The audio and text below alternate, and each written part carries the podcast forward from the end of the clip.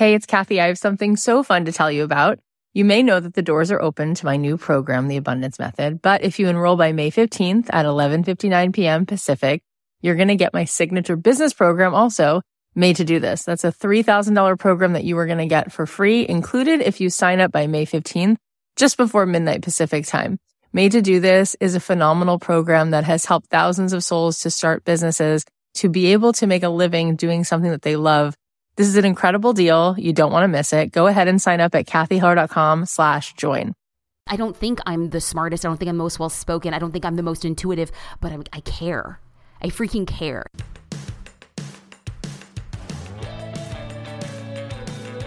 If you're a creative person, if you're a baker, a dancer, a photographer, a screenwriter, an actor, a comedian, a podcaster, and you want to figure out how to make a living doing what you love, this is the show. This is the show.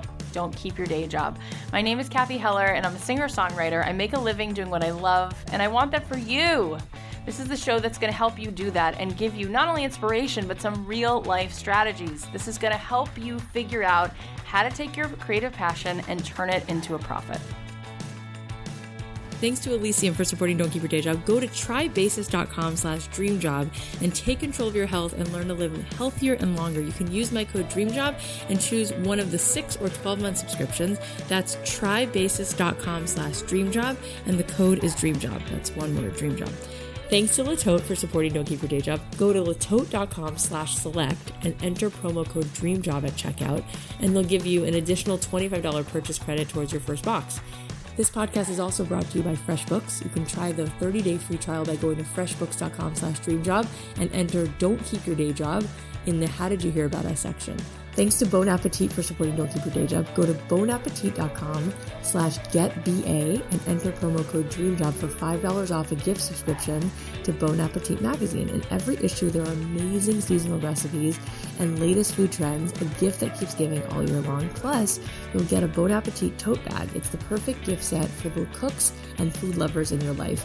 That's bon appetit dot com and enter promo code dreamjob for five dollars off a gift subscription to Bon Appetit magazine. Hey guys, this is Kathy Heller. Welcome back to another episode of Don't Keep Your Day Job. I am in New York this week still. Um, I stayed an extra few days, and uh, it's been it's been interesting. Um, we've really enjoyed our time in New York day to day. It's been beautiful weather and gotten to do some amazing things. Um, unfortunately, this week, my mom, we were crossing the street, um, not even in the city. We were out in the suburbs, um, and uh my mom got hit by a car, and it was so scary. Oh my God. It was so scary. It was so surreal because we had gone that day, earlier that day, we had driven out to Long Island to visit my grandparents' grave. And then after that, we went to visit the house where I was first um, living when I was a kid, where I was born, where I lived, where my parents lived. And my mom was all nostalgic, and the two of us were like a little teary-eyed. She's like, this is where we built the garden, and this is where your grandfather helped us to build the fireplace and all this stuff. And and then she said, you know, I wonder if the, the neighbors who used to live across the street are still here. And um, we talked to somebody who was walking down the street, and she said, oh, yeah, they still live there. And so my mom said, you know, I want to go see if they're there. I want to go say hi. And so she crossed the street, and um, she knocked on the door, and um, she said they didn't answer the door. And she was crossing back, and um, she got hit by a car. And uh, it was really surreal. You know, she fell, and everybody rushed over. And it was so scary, you know. I mean, it was like a really one of those moments where you feel like you're you're not really there. You're like in a dream. Um, and a lot of people were so wonderful that came to help. And I felt bad because she had to go in the ambulance by herself because I was with my baby and my four- and five-year-old. And I drove behind the ambulance, went to the hospital, and thank God, thank God, you know, she's fine. She could have been really, really seriously hurt. She fractured her spine a little bit, and she had staples in her head. She was bleeding. Um, but she could have been so, so much worse. And so, you know, I think it's, I think it's often that we take people for granted. And my mom and I have been having a really great trip. You know, she came out with me to New York to help me so that I could work, and sometimes we could do fun stuff. So we've been doing a mixture of sometimes I'm working and sometimes I'm with the kids and with her, and sometimes I'm taking the two older ones to a Broadway show and my mom's watching the baby, and we're taking them to, you know, different stores and having lots of fun experiences. But, you know, it's just, I, I want to... I want to just really be aware of how much I appreciate everybody in my life, because we really are so vulnerable and fragile. And the other thing that was really interesting is my mom and I were standing there and we're talking about how, you know, she started out in this house when she got married, and my parents eventually got divorced. And I felt like it was kind of like being in the middle of a play where, you know, we're looking at this old house. She's talking about, you know, how they started out, and she got a little teary because I think, you know, when they started out, they they didn't anticipate that years down the road they would break up, and that would cause so, so many challenges, and there's such a ripple effect, and how hard that was for my sister and I. But I think in her own life, um, she started out, you know, living on Long Island. She was talking all about, you know, her childhood and how much fun it was, and what her father was like and what her mother was like, and how cool they were and how spontaneous they were. And I think she dreamed of doing so many things. And I think she, you know, it's bittersweet to come back here because she has a lot of good memories here, but she hasn't really, you know, for a long time, she wasn't really carving out the time to do the stuff she really wanted to do. And later in life, over the last few years, she started to pursue the things she really loves. And she's almost seventy, and she started only in, in the last few years to work with an arranger, because what she loves to do is sing like sort of old standards and jazz and show tunes and big band songs. And she started working with an arranger, and they started to play, you know, like private parties, and they'd play at different, you know, functions. And she's having the time of her life. And, you know, it just goes to show you, like, it's never too late to start to carve out some time to do what you love. And thanks to my awesome aunt who lives in New York, we were able to come out to stay in her house after the hospital instead of taking my mom to a hotel, which felt very strange. You know, she was like, you know, all bandaged up. We came out to my aunt's house in the Hamptons, and it's so peaceful and it's so beautiful, and it's out on a vineyard. And I'm like so impressed with my aunt, because she's doing all this painting now. She used to be a lawyer, and she's she's doing all this painting, and she's spending all this time, and she's enjoying it so much. And I asked her, I said, did my grandmother, her mother, I said, did grandma ever see, you know, all these paintings? Because you're so, so great at it. She's really not just good, she's great. And she said, I don't know, maybe. You know, she said, I only really started doing it now. And I said, you're so inspiring. You know, I said, and how much time do you spend? She's like, I, I do it a few days a week, you know? And I just feel like we absolutely must start to do things now, you know? We and we really need to not be so desensitized to the fact that life is so sacred and fleeting, and who knows, you know, you could be just crossing the street, get hit by a car. Um, and a friend of mine said, she's so lucky. She said, I know somebody who got hit by a car and he was a quadriplegic after that. And it's true. And and the other thing that's true, while life is so precious, is that it doesn't matter how old you are. It doesn't matter if you're forty-eight or fifty-six or seventy-two. Um, if there's something that you love, you should be doing it. You should be doing it a little bit every day, because it's fulfilling, and it doesn't have to mean that you know exactly you know, what it's going to lead to. We can sometimes just do things because they bring us fulfillment. They make us happy. And often when we do the thing that we love, if we really wanted to make that into a career, I do believe that absolutely we can. But we need to be more conscientious of our own happiness. We need to have more of an awareness of the the stakes. And I, I have a rabbi who says to me, there's nothing like a good funeral.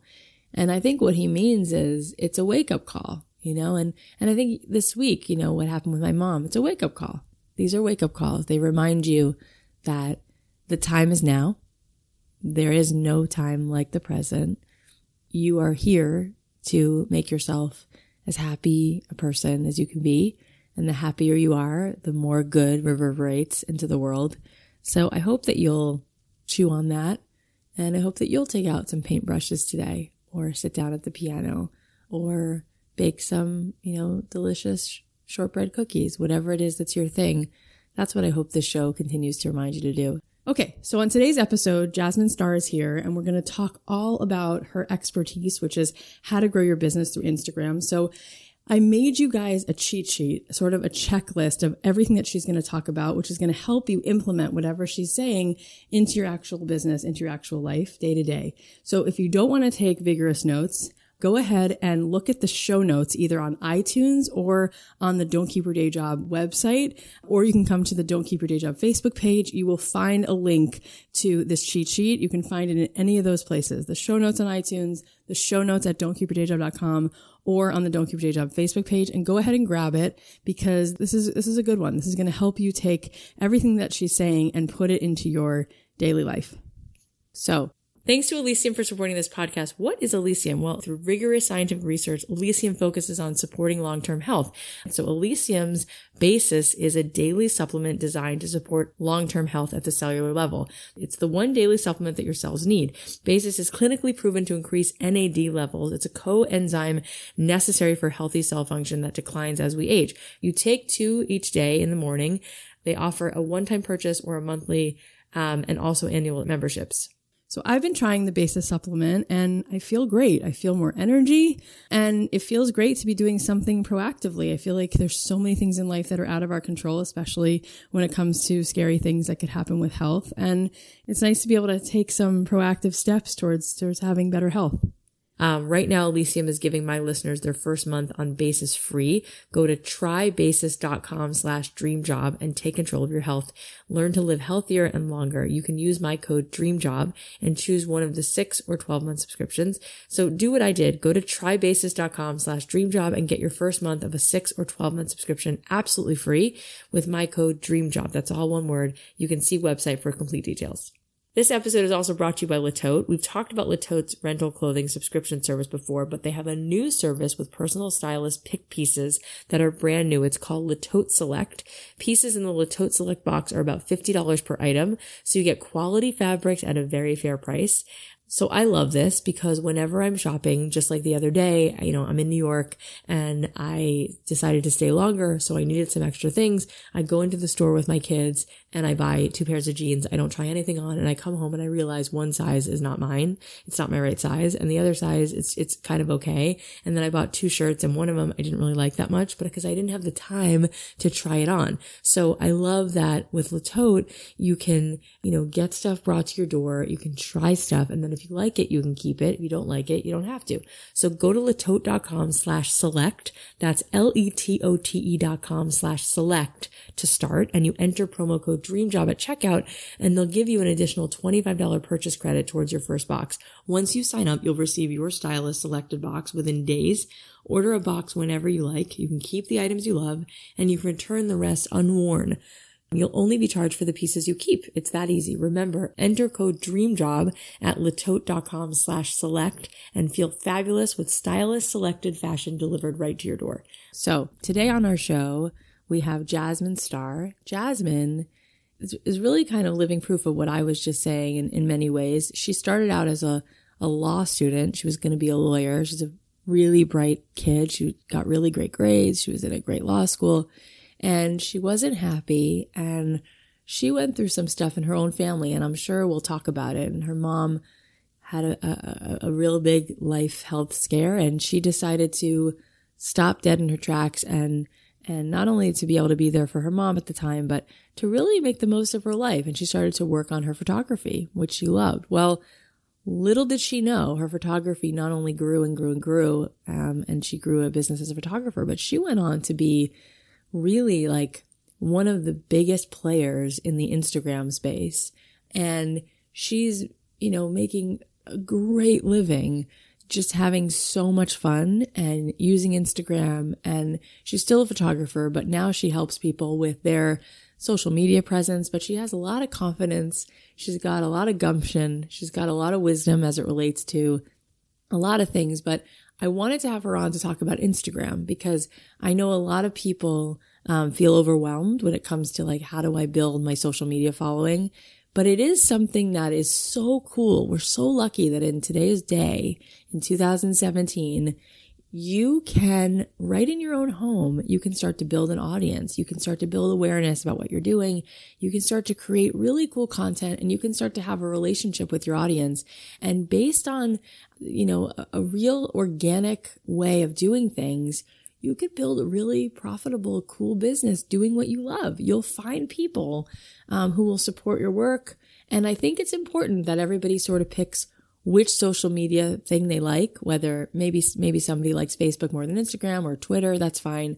But um, I think Instagram has sort of like been the flavor of the month, and I think it's sort of moving over to Snapchat. But I think Instagram has a lot of, you know, there's a lot of traffic there. There's a lot of people there. And I think that especially for crafty people, for people who are in the arts, for people who like to do things that, you know, you can post beautiful pictures of something you baked. You can post beautiful pictures of pottery you made. I think it's a really important thing to explore. And so Jasmine's here today to tell us a little bit about her story and how to grow an awesome Instagram following. So, okay, before we jump into the interview, I want to thank two of our other sponsors. Thanks to FreshBooks for supporting this podcast. The nature of work is changing. As you guys know, the internet has enabled more people to become self-employed professionals and small business owners, more connected, more autonomous, and working in new jobs that could not have been imagined. Today, one in three Americans is self-employed. The trend is growing, and by twenty twenty, this group could be grown to possibly over forty percent of the U S workforce. But many institutions that currently support the workforce are not keeping up with the pace of change needed to serve them. So FreshBooks is among the innovators who have stepped up, and they're providing a new solution for freelancers and small business owners in this rapidly changing market.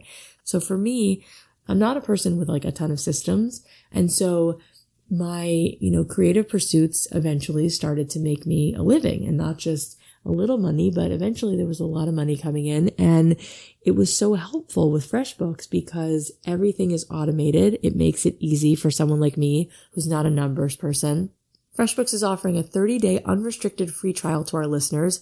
To claim it, just go to freshbooks.com slash dreamjob and then enter Don't Keep Your Day Job in the How Did You Hear About Us section. That's freshbooks.com slash dreamjob and enter Don't Keep Your Day Job in the How Did You Hear About Us section. You can just try it, see if you like it. Thanks to Bon Appetit for supporting this podcast. So I love Bon Appetit. There's so many awesome things in there. I, I think like in general, some of my warmest family memories and even just memories like with friends, like it all revolves around food, even with my kids. Like just today we went apple picking and I said, what can we do with the apples? And so we said, let's, let's look up some recipes. Like, and my, I said, let's make apple pie. My daughter said, well, I don't want to make apple pie. She said, what about apple cake? And then my other daughter said, what about apple cider? So I said, all right, let's look it up. Let's see what, what recipes we can find for that. So I feel like it can be hard to come up with fun gift ideas for everyone. And I think that, you know, Bon Appetit is something that a lot of people can relate to. It's a year-long subscription. It could be a great gift for a friend or family member that loves to cook. So keep up with the latest trends with Bon Appetit, where food and culture meet. From cooking and recipes to fashion, travel, design, and more, Bon Appetit has something to feed the worldly mind. Read about the best new restaurants in the U S and check out their events across the country. You can also see the best gadgets for your kitchen and look at the latest drink trends. From wine pairings to top smoothies to the beer trends of the year.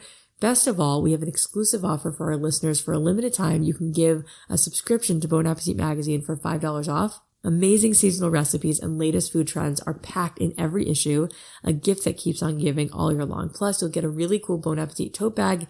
It's the perfect gift set for the cooks and food lovers in your life. Use promo code DREAMJOB and start shopping now at bonappetit.com slash getba, B-O-N-A-P-P-E-T-I-T dot com slash getba and enter promo code DREAMJOB for five dollars off a gift subscription to Bon Appetit magazine. All right, now here's my conversation with the one and only Jasmine Star.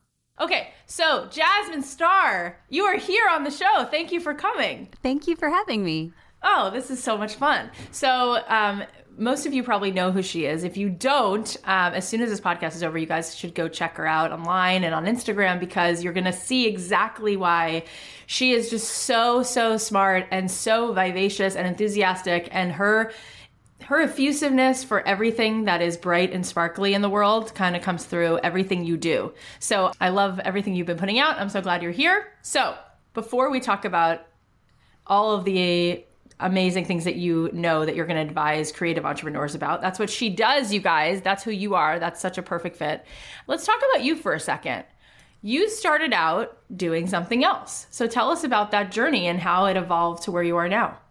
I think this story for me as a professional begins in the ballpark of two thousand five when I was in law school. You know, I'm a first generation Hispanic, first generation college student, first generation postgraduate school. Like, my parents are immigrants. We grew up in this extraordinary blue collar, you know, sub blue collar neighborhood where everybody hustled, and we rode the bus to church and we walked to the library. My mom didn't have a car. It was this thing that all of a sudden I got out of the neighborhood in which I was raised. And I just thought, well, this is what I have to do. Like, in order for me to be successful, this is the path that I'm on.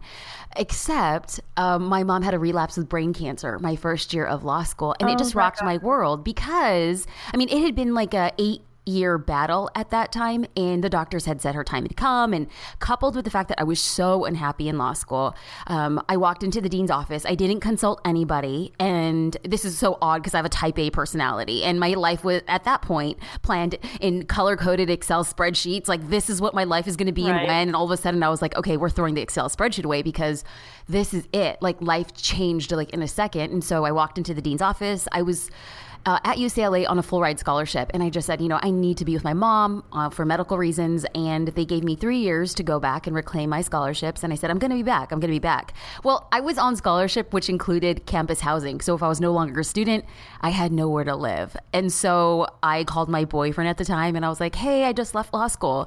And he's like, great. You want to go to dinner? And I was like, no, I actually like left. And can you come help me like move out of my apartment? And he had this wow. beater truck, and packed up the truck in a day, and I moved back to the one place that I knew, you know, would always have an open door, and that was at my parents' house. And so there I was, twenty-five years old, uh, walking away from something that was safe and predictable. And right. I w- walked up into my mother's room, and I hugged her, and I crawled into bed with her, and I thought, this is exactly where I'm supposed to be. And then the next morning, I woke up in my bed looking at like an N Sync poster on my wall. It was my childhood bedroom. And I was like, oh my God, what did you just do? Uh, so uh, that brought you into like the first big professional pivot of my life. Wow. Wow. Well, things things worked out for you, Jasmine. So what happened next? How did you grow this to be what it is? Well, the short version is I wanted my mom to see me get married before uh, we thought something awful was going to happen. And so my boyfriend, we had been dating since high school. So we'd been dating like nine years at this point. And wow. he proposed, and we planned a wedding in three months. And we got married in Hawaii, and we invited like twenty of our closest friends and family. And the doctor said, she's, you know, your mom's not going to be able to travel. She's not going to be able to walk down the aisle. She's not going to, you know, have her hair and all these Aww. things. And against all odds, my mother and my father walked me down the aisle. And it was one of these moments in your life where you realize the fragility of every decision that led you to that moment. And I looked at my mom and I thought, she's fifty years old and I'm twenty-five. And oh my God, like, I'm having a midlife crisis. And in, in the midst of being such great, a beautiful day, I also, I came back from my honeymoon and I was like, I cannot go back to law school. I'm so unhappy. And my husband, my poor newly minted husband who married a hot mess of a woman, was like, okay, like, if you could do one thing for the rest of your life, what would it be? And I said, well, I think I want to be a photographer. And he said, okay, but you don't have a camera.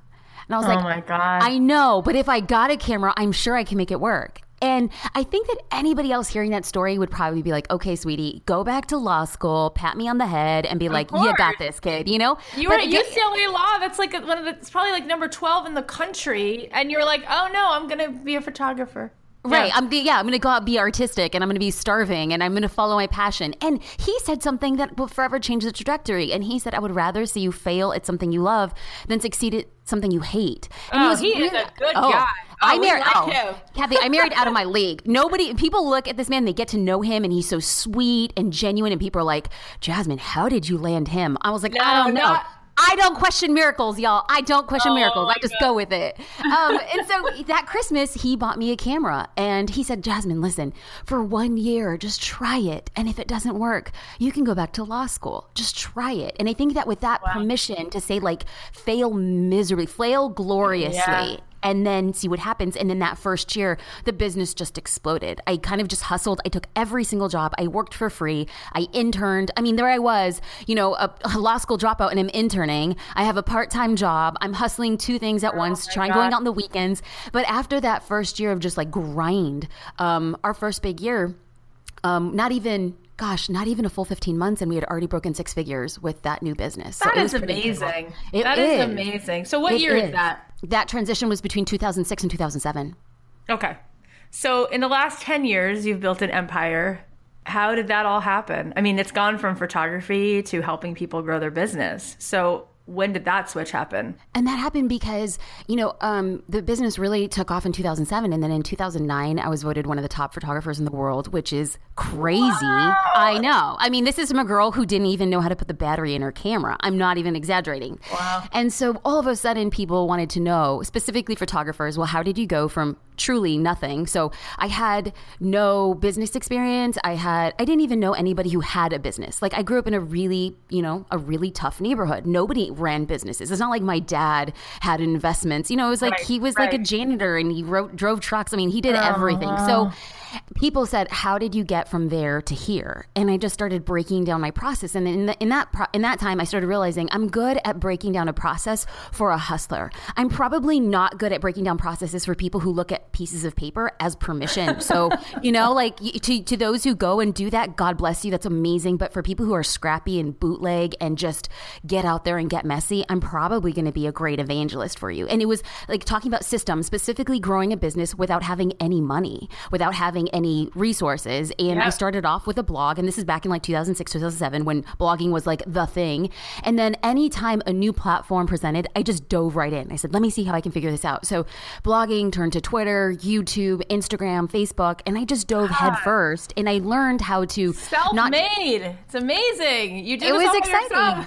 It was exciting. I mean, here's the thing, and we can look back, and one of my best friends, um, Brene Brown, she's not really my best friend, but let's just pretend, she refers to this as gold-plated grit. We can look back at really hard times in our life and say, oh, geez, like it was so hard, but I got through it. But we're like taking out a decade of a lot of hurt, a lot of embarrassment, a lot of ache, a lot of pain. And I think that what blogging and videos and social media it allowed me to do was really be open about that, really be open about my failures, having to make public apologies, having to go back on my word, having to say like, I messed up. Or at the same time, on the opposite end of the spectrum, wow, I just got this award, or, oh, this worked really well, or, oh, this right. launch rid did amazing. So I, I really, really try my best to bring people on the journey and, and not have gold-plated grit. I don't want to look back and be like, it's so easy for me. I wake up and my hair is done and I shower before I five p.m. Like, no, that doesn't happen most days. Well, you are stunningly gorgeous, so it's hard to believe that you don't wake up looking like that. But okay, I'll believe you this time.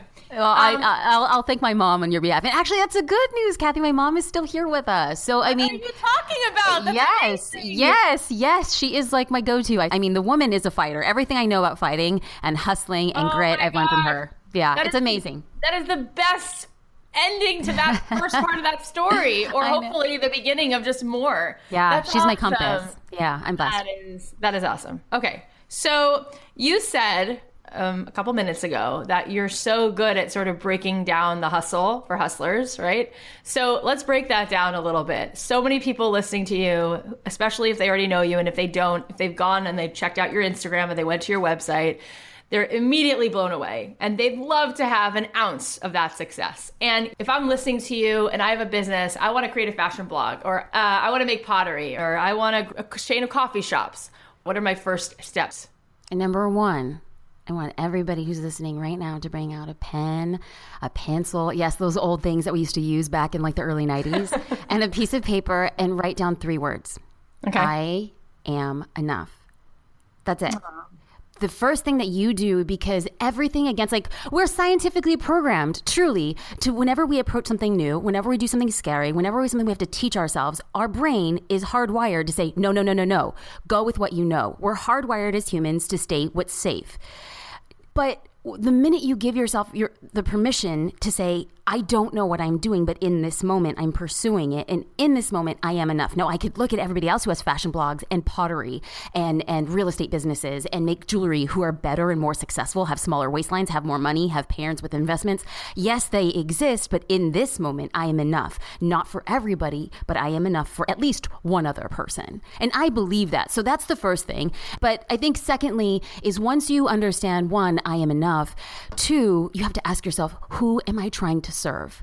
Yes. The biggest, the biggest mistake that I see so many entrepreneurs is they say, like, I am for everybody. Like, no, sweetie, you're not. And the minute right. you try to be for everybody, you become nothing to everybody. And so it's like to understand that there is a group of people you are uniquely qualified to serve. And I come from a school of thought that it is more better, more better. Wow. I was also homeschooled, Kathy, and I know how to spoke English.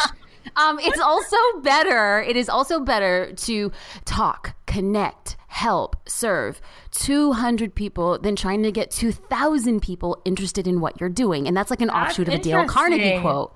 And th- but here's the thing. Dale Carnegie knew what the heck he was talking about back in the day. This is far before social media. And he said he even had a smaller number. He said, like, you know, be interested in two other people than trying to get two hundred other people interested wow. in you. Never heard that. That's so smart. Oh. Oh, and I. So I, why I, does that work? Why does that make sense?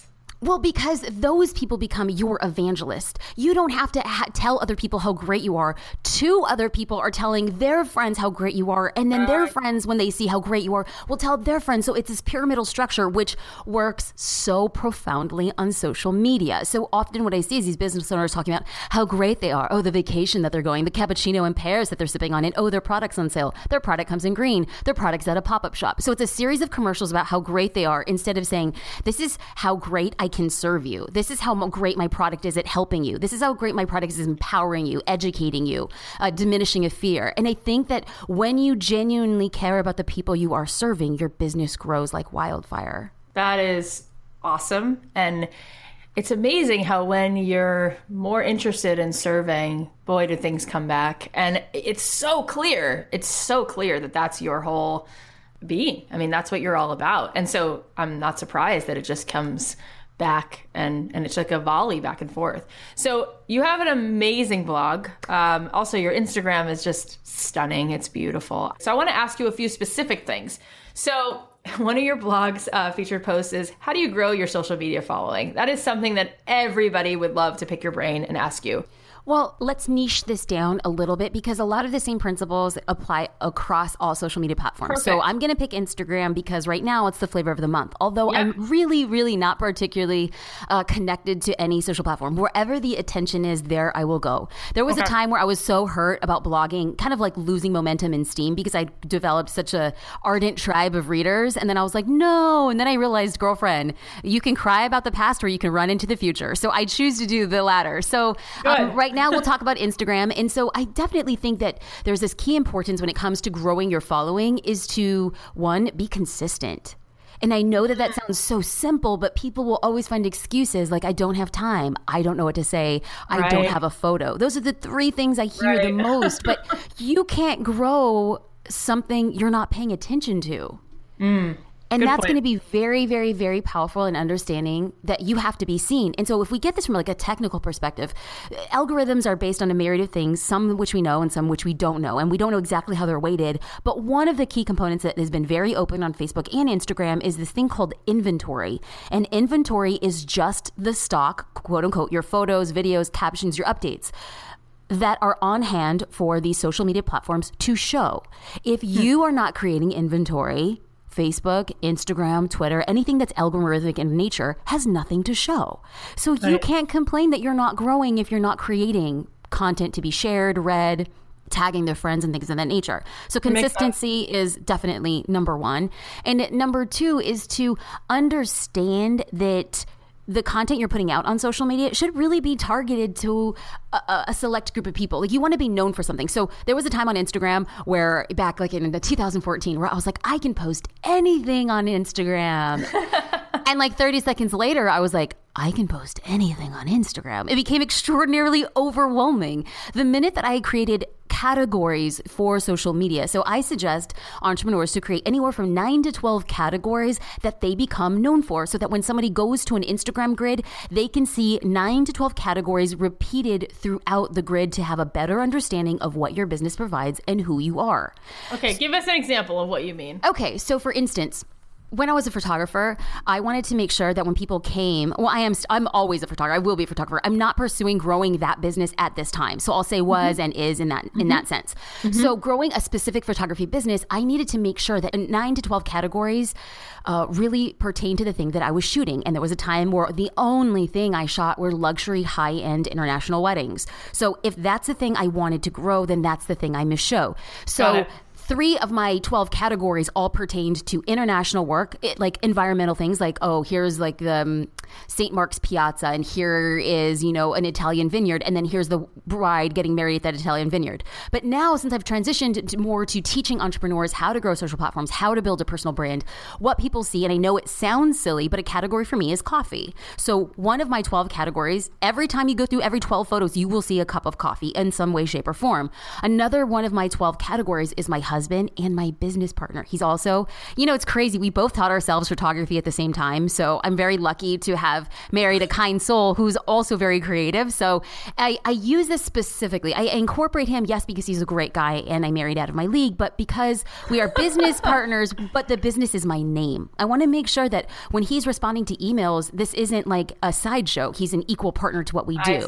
Yeah. And so it's all really yeah. strategic. The, the quotes, like uh, not one of my twelve categories is a quote, an inspirational quote. So as you go through, you will start seeing strategically what I'm doing to point back and highlight my business without talking about my business. Because if I were to always say, my business partner, my business partner, my business partner is great, but I wasn't visually showing that or communicating or talking about the roles that he played in the business, I would be doing that as a disservice. Like, and if I was creating jewelry, one of my twelve categories should be, well, where do I source my jewelry? Where do I make it? What does my workshop look like? What are the packing supplies of this jewelry? So you're creating mm. a narrative without saying uh, things Beautiful. are on sale, things are on sale. So we're getting into the psychology of what is working visually. Oh my God. On social so media. Good. I've never heard this before. That oh, is thank awesome. you. Thank you. So there's something that I've been finding more and more that has been working for me um, is doing Facebook Live. Why is Facebook Live so important and how do you use that to grow your business? Well, first and foremost, from a very practical perspective, the gods at Facebook have determined that video is king currently on Facebook. So they have rigged the algorithm to favor video. And not all video is weighted equally. Live video is indexed even higher than a highly produced video. So for instance, as a tangent, my God, I'm going off here, but I'll make this super quick. I'm a firm believer in testing. Like I said, I was homeschooled. So my mom gave us full creativity to test and invent things. And so it just kind of carried on into my business. And I create A B tests. So I created This, uh, an opt-in, right? To grow my newsletter list, I talked about creating an ideal client profile. Well, I hired a videographer. We created this three-minute, beautifully shot, lit video of me talking about how to do this. Yeah. And it was fine. I posted it. It got great, you know, got the average amount of organic reach. And then one afternoon, I decided to hop on in a baseball cap in my living room and I talk about this. The video ended up going like twenty-five minutes. And oh my God. The organic reach on that was insane. I think it has over one hundred thousand views. And I'm like, wait a minute, what the heck happened? Well, one, it was indexed higher in the algorithm. So that happened, so that helped. But the organic reach amplified because of the, the interaction that I was getting just naturally from people. So there's that. So I started seeing a pattern in this and I decided to have an experiment, my gosh, back in June, where I said for six weeks, I'm going to show up once a week every Wednesday and I'm going to uh, teach a piece of content. Yeah. And I'm going to teach for ten minutes. I'm going to do ten minute Q and A. Well, it ended up being like really good. And I said, the seventh week came around. And I said, well, but it's so it's so hard to create ten minutes of content and then try to be on and whatever. And so I was like, well, the seventh week, let's do something called an Ask Me Anything. And the Ask Me Anythings did just as well, if not better, than me spending time to create content because I was speaking to my tribe. I was understanding where they were. And I have continued since then. I haven't missed a Wednesday. So for months, because what happens is the organic reach every single week, it outpaces what we did the week before. People come to get used to it. They tell their friends about it. And it's been such an anchor to my page where like, you know, it's, it feels like Facebook pages are now like these death zones, like Death Valley. Like there's like a tumbleweed yes. rolling yes. through your Facebook page. Well, yes. that's because you're not creating content that's playing favorably with the algorithm. What worked last year is not going to work this year. So uh, I've understood that Facebook Live is where it's at. And I think I'm God willing in November, I'm going to try to go to twice a week because it's played such a big factor in my growth. Do you think that should be on your Facebook page or in a Facebook group? It depends on what you're trying to do with it. So for instance, I highly, so every time I do a Facebook Live, I will have various resources for people to opt in because I'm doing it strategically. I'm not really doing it for kicks and giggles. I'm doing it so how can I connect with people on a deeper way and find yes. ways to serve them? So I'm talking about various things. So when people ask me questions about, oh, how do I do a Facebook Live? Well, I have an opt-in for that. Or Jasmine, how do I have Instagram tips, tips and tricks? Well, I have an opt-in for that. Jasmine, how do I create my ideal client profile? So I'm always sending people with a reason. And so in that perspective, as getting, garnering free leads, I'm going to do that on my Facebook page because that has like, oh, you know, two hundred and I don't know, ten thousand people on it. So I really yeah. want to make sure that I'm growing my list in, in a, in a new capacity. Now, when I'm selling a very specific product, I will create a Facebook group so that people can hear more from that. So that I'm not bombarding my page with people who are just like, oh, she feels like a commercial. So for instance, I have an Instagram group. Now I only open that a few times a year because it's like, I have an Instagram challenge, seven days to revive like your Instagram account, have a plan and strategy. And so that group opens, I'm in there for two, three weeks solid, answering questions, doing Facebook wow, Lives, so and I'm in there a lot. Got it, got it, got it. Um, it's, this is a question that comes up so often. Uh, so you have a blog post that says, how can my business stick out in a saturated market? And one of the reasons I think this is such an important question to just spend a little bit of time on is because so often people don't even start their business because they feel there's too much competition. So how can you get past that? And what are some tricks? How can your business stick out in a saturated market? Let's face it, we're completely saturated.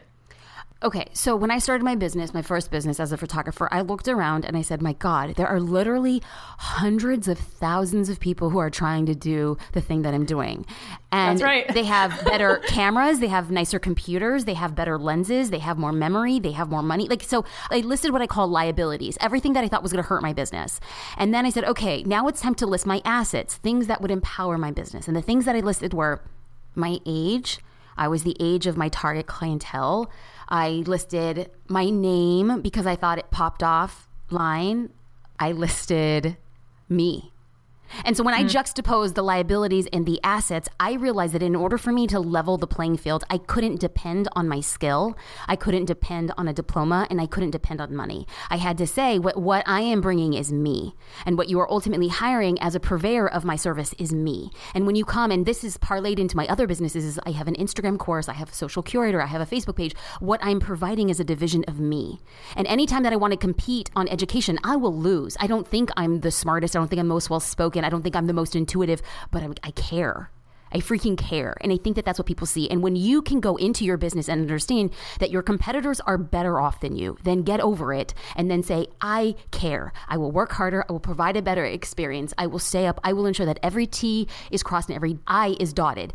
That's the emotional perspective. But let's get into this like like uh, from a numeric perspective. Yeah. I had an Instagram challenge back in October. And at the time, there were five hundred million Instagram users. And as I was going through my content and I was freshening up the challenge, we're going to be launching the challenge in like a week, I noticed, and I was doing some statistics hunting, that Instagram now crossed over the seven hundred million mark. So in less than a year, two hundred million new users oh got onto a single app, not including that there's over two billion users on Facebook. So wherever you come in on the juncture, there are new people looking for people to follow. So it's it's not like as if you're going to be competing head to head with people. No, it's an ever-changing, it's a current in a river. Hop in, go with the current and find a way to stick out.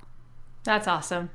So one of the things that comes up all the time from listeners is they will say, all right, so sometimes I get inspired and I take a few steps forward, but how do you stay inspired?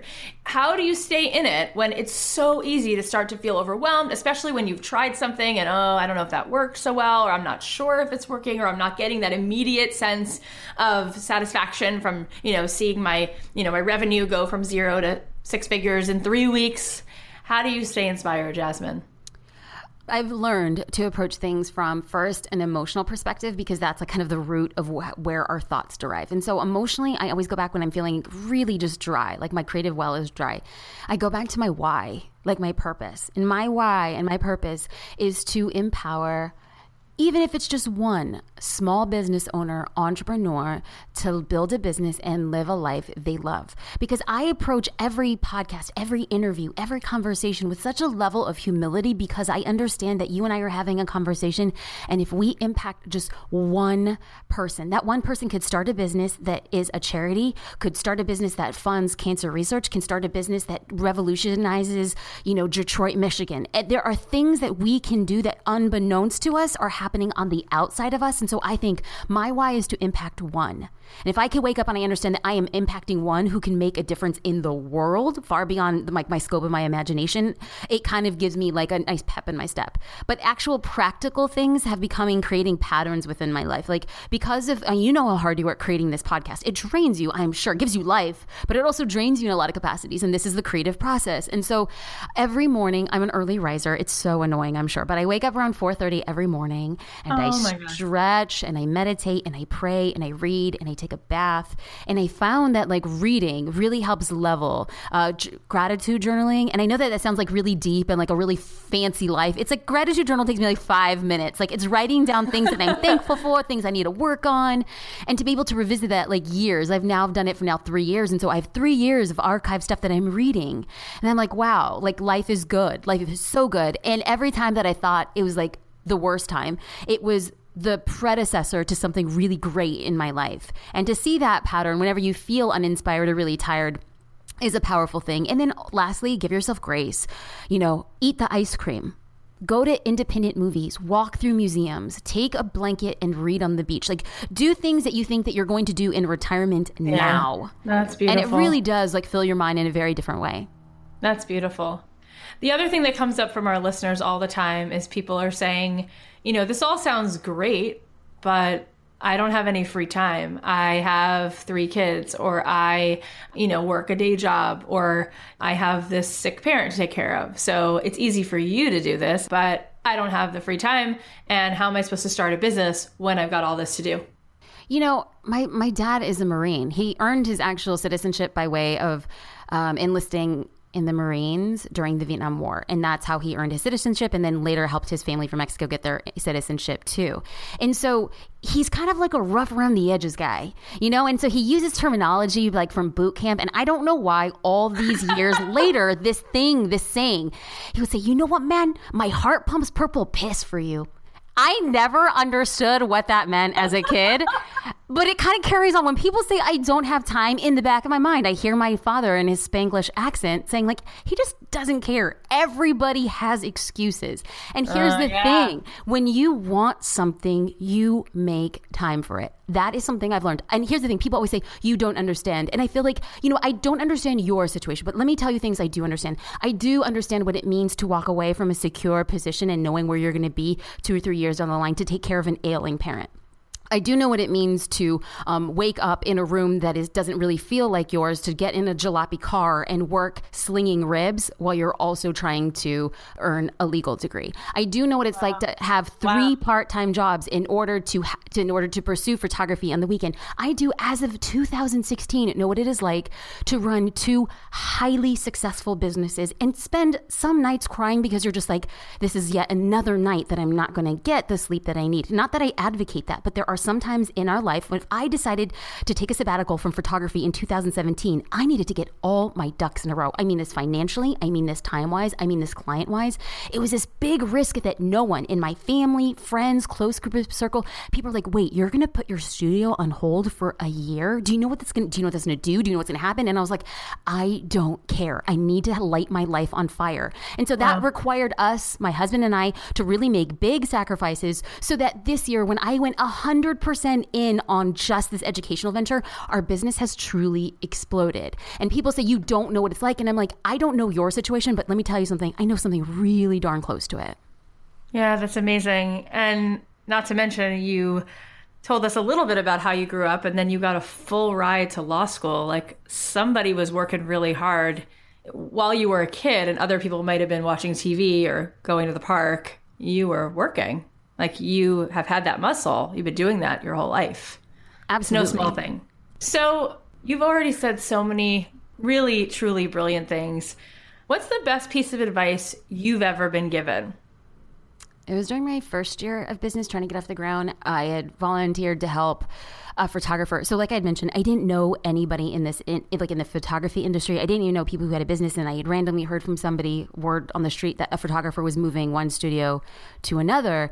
And I just volunteered. I emailed him and I was like, hey, can I come help you like move boxes? And he's like, really? And I was like, yeah, sure. I just actually want to be around people like in this industry. And he's like, okay. I was like, free labor. And, um, one of the things that he had mentioned in passing was jump and the net will appear. And I thought, yeah. well, that, you know, that sounds all nice and fancy. You moving from your Newport Beach studio, like jump and the net will appear. But it, it's true. Like you don't know what you're capable of until you're under stress and duress, and then you shine. Yeah, that's awesome. That's really, really good advice. I want to talk a little bit more about your program and where people can find more information about, which is the program that you're running right now. Well, it was like a new venture, and this came as a result. We started this conversation talking about like the three main reasons people have a hard time um, engaging on social media. And that three pressure points is I don't have enough time, I don't know what to say, and I don't have the right images to share. And I right. kept on saying this. And as a as a mentor, as an entrepreneur, as a teacher, and then as a friend to a lot of my students, I'm like, I taught you everything I know. What more can I do? And I was on a walk with my husband and my dog, and I said, what can I do to help them? And so randomly we were walking the dog, and one idea led to another. And I thought, what if I created a monthly membership for entrepreneurs to have a monthly action plan? Like every time you wake up and you're like, I don't know what to do today, you're going to have an answer. And we focus on topics like it, how to use Instagram stories for your business, how to revive your Facebook page, how to find the right hashtag. So every month we're focusing on a component. So we build a foundation to actually do stuff entirely on your own. But before you get there, we also include fifteen caption templates. So think of this as like ad libs to teach you how to talk more about your business in a less salesy way. So you're talking about you, you're talking about what you provide, you're talking about what you're doing, but you're also parlaying that back to your business. And you're also getting fifteen curated images. So anytime you feel like I don't have anything to post, you can go to Social Curator and you could download the images. They're high resolution. You can use them on blog posts, on ads, so on cool. Facebook, Instagram. So on the first of every month, our, our users, our subscribers go into their account and they have a whole new zhuzh. And it's just been so incredible, because the thing that I didn't necessarily understand that I see now is that people just wanted to be inspired. So people are now inspired. They have the option to use the photos, but I also include like photo ideas for people to use their iPhone or a camera to go and produce themselves. And people are saying that they use the captions as starting points to actually help them find their voice. So what I thought was going to be like a D I Y solution ended up being an empowering solution, which has just resonated so well with my tribe. That's so cool. Where can people find out more about that? my social curator dot com. Okay, my social curator dot com. That's awesome. So one of the things that I feel comes up is people are listening to this, and a lot of people will say, Kathy, Jasmine, I've already tried stuff. I've already been working so hard. It's not working. Nothing's working. I've been posting on Instagram. I wrote a blog post. I wrote sixteen blog posts. It's not working. So I, I think I have to give up. What do you say to them? Well, it's probably coming from oh, one or two main veins. And the one vein is that you're speaking to the wrong people, or you're not speaking to the right people in the right way. And I think that when you understand who you're trying to serve, you can create content for them. And so when you say like, and it depends on the type of content that you're producing, because people say, I wrote a blog post. Yes, but did you write a blog post about how your new product comes in extra small? That's not a blog post. Like you're not, you're just writing a commercial, that you're writing copy. You're doing what an ad agency can do. What you want to do is you want to create value with the content that you're creating. It's about, where are you sourcing the cotton from your t-shirts? Do you have a charitable organization that you're aligning them with? How to find the right t-shirt? What are the sizing metrics from European sizes to American sizes? You know, fabrications. Why would somebody pay two dollars for a t-shirt versus twenty-two dollars for a t-shirt? How can you create content that highlights your business but educates, empowers, or helps your readers? That is content that will become shareable and grow your audience. That makes a lot of sense. So you're saying it's about thinking about your market and how to actually provide some value to them. Is it also cool to just show them sort of like your process behind the scenes? Is oh, that I think it's valuable? So cool. I think it's so, so, so cool. It's so powerful. Oftentimes the things that I feel like a little trepidatious about, like if I show people like, oh, this is me working in my office, or this is what I'm taking with me on a shoot or whatever, people like eat it up. Like on Instagram stories, I was shooting headshots for my younger sister, and I literally have a white piece of cardboard, and I was like, oh, this is what I use to light my subject. projects, which makes intimidates me because I feel like I should have this really fancy photographic setup, you know? And I was like, this is what it is. And the outpouring of people being like, you just used a white piece of cardboard for like two ninety-nine from Staples. And I was like, yep, you know? And so it's like that kind of connection with readers to like, it, it connects you in a real way. Absolutely. I, I'd love to see that stuff. I'd even love to see like what sneakers you have on or where you're eating or what you like, or I just, it's fun, especially when you, when you like somebody, you want to know more about them. Like you said, you being you, that's the thing that sets you apart.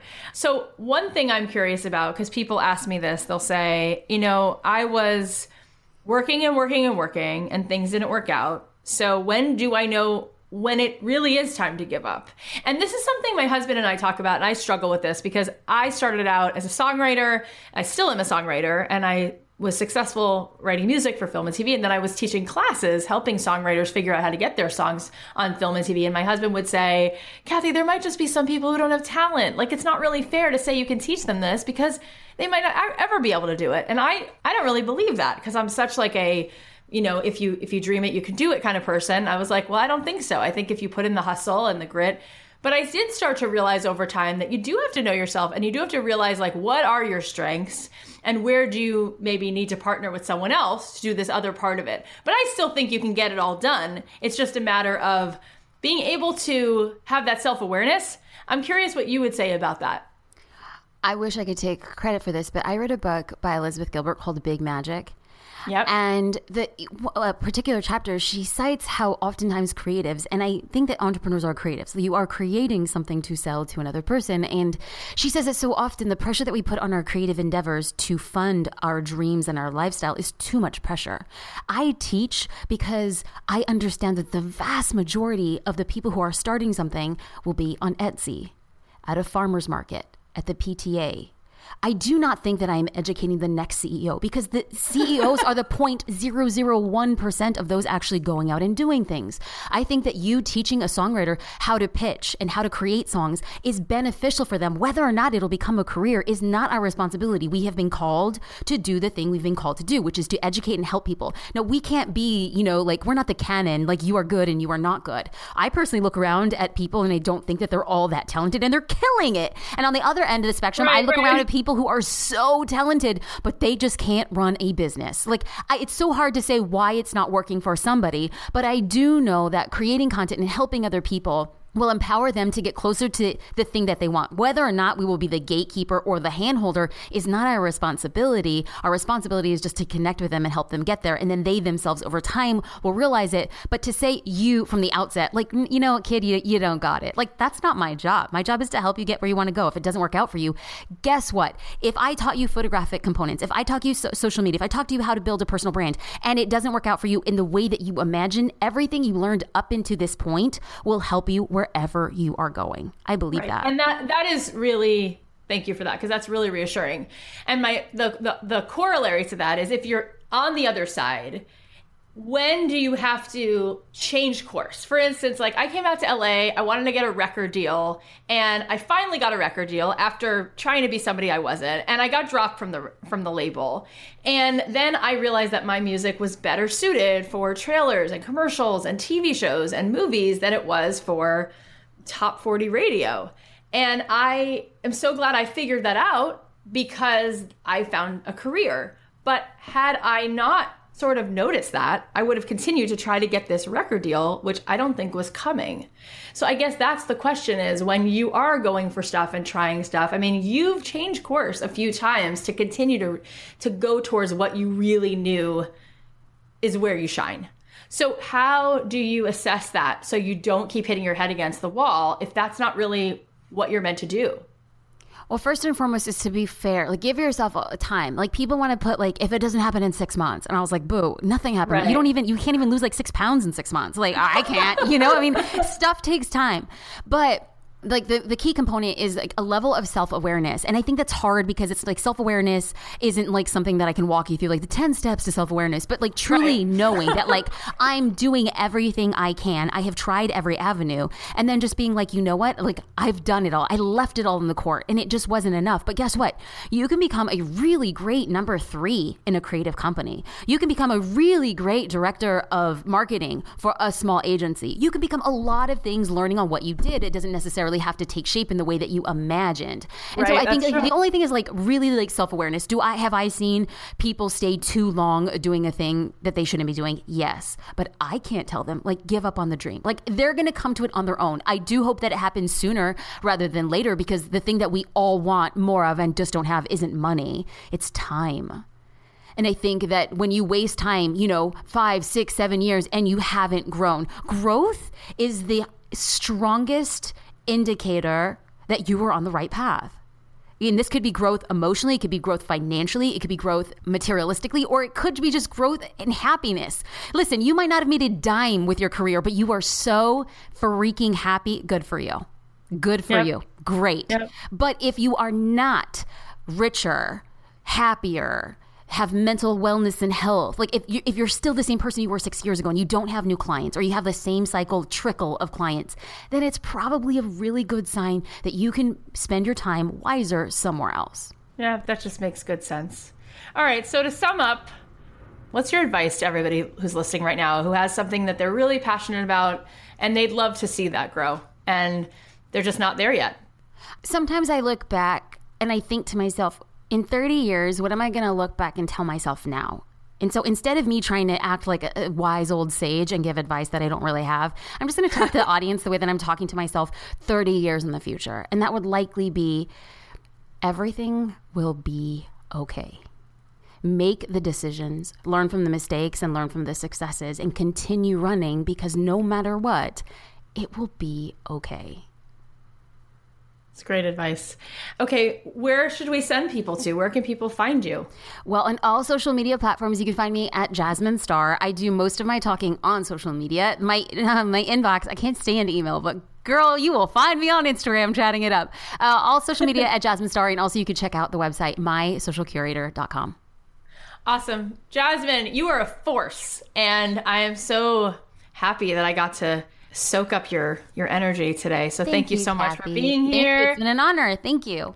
Well, that was really fun. I felt like that was both inspirational and also just really practical advice. Um, a lot of things that Jasmine said I've never thought about in terms of my Instagram, but I'm going to start thinking about that. So here are some takeaways. Number one, you are enough. Don't avoid pursuing something just because you don't know it. Number two, it's better to serve two people instead of trying to reach two hundred people. When you genuinely care about people you're serving, your business will grow like wildfire. Number three, identify nine to twelve categories that pertain to your service. Give people a better understanding of what you do and who you are. Number four, you don't have to be the smartest and you don't have to be the most educated. You just have to care. Number five, give yourself grace. Do the things you think you'll do in retirement now. Number six, jump and the net will appear. Number seven, highlight your business without talking about your business. Don't just say that your product is great. Tell your audience how it will help empower and educate them. Number eight, growth is the strongest indicator that you're on the right path. Number nine, make the decisions, learn from mistakes, and learn from successes. Keep running, because no matter what, it'll be okay. Thank you guys for listening to our show. Come join me on Instagram at kathy dot heller. It's Kathy with a C. And come join our Facebook group at Don't Keep Your Day Job, and you can find us on Facebook. I hope that you guys continue to do what makes you happy and remember how precious this time is every single day. And I'll talk to you guys next week. Special thanks to our executive producer, Tim Street, and producer, Emma Kikuchi. The podcast is a production of Authentic. For more info on advertising in this show, visit authentic shows dot com. Walking on the beach, just you and I, smiling at the kite, dancing in the sky. Take a picture, hold it in my mind. Holding your hand as we cross the street, feeling every pulse of your heartbeat. Another moment I wish I could freeze. Time. Do you go? Can we stay here longer? Make it last and slow.